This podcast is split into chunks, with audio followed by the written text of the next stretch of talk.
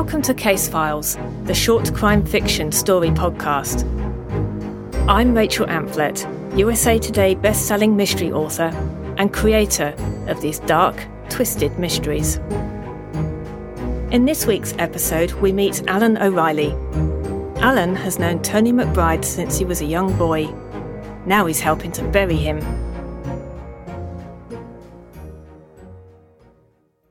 The Last Days of Tony MacBride by Rachel Amphlett.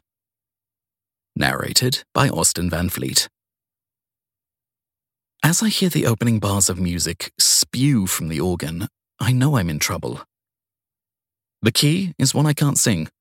I've either got to squawk like a crow or do my best Johnny Cash impression, and neither is going to go down well with the woman in the front pew, her hand shaking as she holds the service program for her husband's funeral. She knows every word, of course. We're both regular churchgoers, but her visits are from a sense of religious fervour and guilt. My visits come with the job. My name is Alan O'Reilly, owner of O'Reilly and Sons, funeral director. It's an unimaginative business name, but I inherited it from my dad, so it's not like I had any choice in the matter. I clear my throat and join in with the chorus, my voice little more than a murmur. At least my lips are moving in time with everyone else, even if the minister gives me a sideways look that tells me he's not convinced. The caterwauling reaches an uneven crescendo. The congregation battles with the organist, who is intent on wrenching every last note from his instrument of torture until he finishes, and we fall back into our seats, exhausted with the effort. As they sit, I reach into my collar and scratch at the label on my shirt that's been tickling my neck for the past 10 minutes. It's newly purchased, especially for this occasion. I try to make an effort for my clients. I hear my name and the minister gestures to me. It's my turn. I fix a benevolent smile on my lips and begin to read the eulogy for Miriam MacBride's husband. I wrote it myself. It took me 3 late nights and half a bottle of dark rum, but I got there in the end. I glance up. Miriam is staring at me. My voice falters, and I clear my throat while the minister rests his hand on my arm and tells me to take my time. I try not to snort out a manic laugh at the absurdity of it all, the effort causing my eyes to water, and then that sets everyone else off. The people in the front row are dabbing their cheeks with paper tissues, a few muffled sobs reaching my ears. You see, I knew Tony MacBride. Better than most.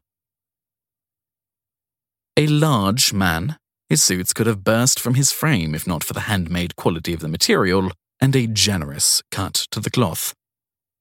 Tony knew how to invest, how to spot an opportunity, and how to hold a grudge. He began his working life selling used sports cars. The garage wasn't far from here, in a nondescript town that carried the stench of the local abattoir across its rooftops most days in August. A hard-working man, he had the gift of the gab and a network of acquaintances who could get things done.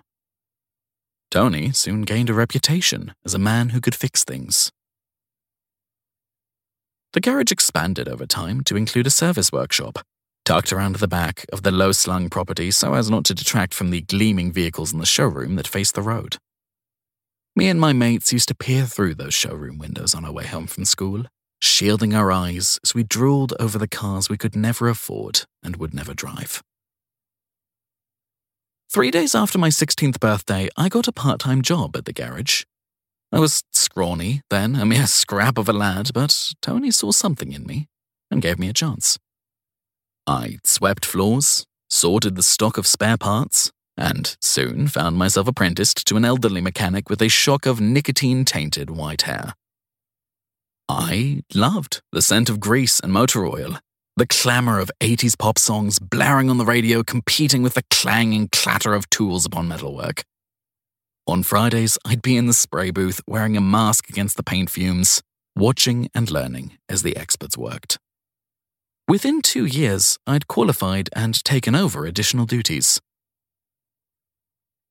Tony would wander out from his office to the service bays for the important jobs, the ones involving less prestigious vehicles but requiring as much care and attention to detail. These were the cars that arrived in the small hours, under cover of darkness and a tarpaulin. He would place his suit jacket on a hanger that could always be found on a hook behind his office door, then roll up the sleeves of his shirt and stand, arms folded over his chest while we toiled through the night. He trusted the man who worked for him, trusted their workmanship at turning something like a blue 4-door family saloon into a red version of a model 2 years older or within 24 hours. Then another acquaintance of his would arrive to take the vehicle away, a man who stayed in the shadows and kept his face from prying eyes. He would return 2 days later with a fat envelope, the contents of which would be divided among us once Tony took his share. In the summer months, Tony would close the garage early on a Friday afternoon, tie an apron around his waist, and hand out cold bottles of beer, while a barbecue hissed and spat sausage fat outside the doors of the service area. We'd play cricket then, the sound of the willow bat against a leather ball echoing off the walls, Tony umpiring with gusto. At Christmas, his bonuses were generous. He'd take us to one side to check everything was okay at home, at work, in life. You see, Tony valued loyalty above everything else, insisted on it, demanded it. He knew my dad, too. They'd been friends at school since the age of 6, and Dad would often peer into the service bays to greet me before disappearing into Tony's plush office, shutting the door behind him. Every now and again, raucous laughter would filter through, and then Dad would emerge once more, Tony slapping him on the back in farewell. Tony spent a lot of time behind that closed door, making his deals, planning his next investment.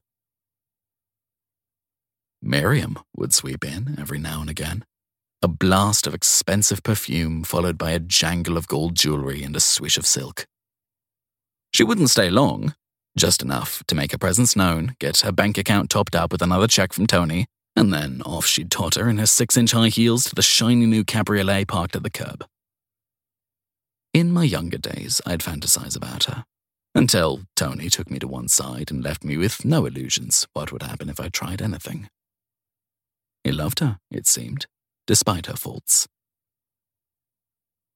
Everything changed when my dad died, and I took over the running of his business. I kept in touch with Tony over the years, our paths crossing from time to time as the need arose. Nothing more, nothing less. The garage continued to offer repairs and sales by day and kept a busy trade in alternative services by night. Local councillors extolled Tony's exuberance for employing the town's youth, especially those who might have otherwise shunned work for other nefarious activities. And Miriam continued to flirt with the new apprentices. I inhaled the scent of fresh flowers filling the front of the church. Lilies, of course, and then the carnations, always a favourite of Tony's, and a permanent fixture in his jacket buttonhole no matter the season or the day of the week. Someone has ordered lilacs, a dark contrast to the white roses woven into the wreath with ivy tresses. Arranged around the threadbare, russet-coloured carpet below the flower display are white envelopes, cards of condolence that weren't posted to the house, and donations to Tony's favourite charity for greyhound rescue. I blink and raise my gaze from the piece of paper in my hand. At least 40 pale faces peer at me, some craning their necks to get a better view. As the curtain sweep closed, shielding the coffin from view, and the first notes of Puccini's Nessun Dorma are broadcast over our heads, Miriam MacBride weeps loudly, lamenting her loss. She turns to the woman next to her, her sister, and proclaims her undying love for Tony. It's a shame Tony's not around to see it all. He'd be tickled pink. You see, Tony MacBride is now Martin Broadshaw, and currently en route to Malaga. His wife is oblivious to the fact that the man she's been having an affair with for the past year is now being whisked toward the furnace instead. Dead, these 7 days past. The victim of a blow to the back of the head with a cricket bat. I can still feel the weight of the willow bat. Still hear the wet thud as it met his brain. Like I said, Tony MacBride demands loyalty. He knows how to hold a grudge. And he has a network of acquaintances who can get things done. The end. You've been listening to The Last Days of Tony MacBride by Rachel Amphlett. Narrated by Austin Van Fleet. Published by Saxon Publishing. Audio copyright 2022, Rachel Amphlett. All rights reserved.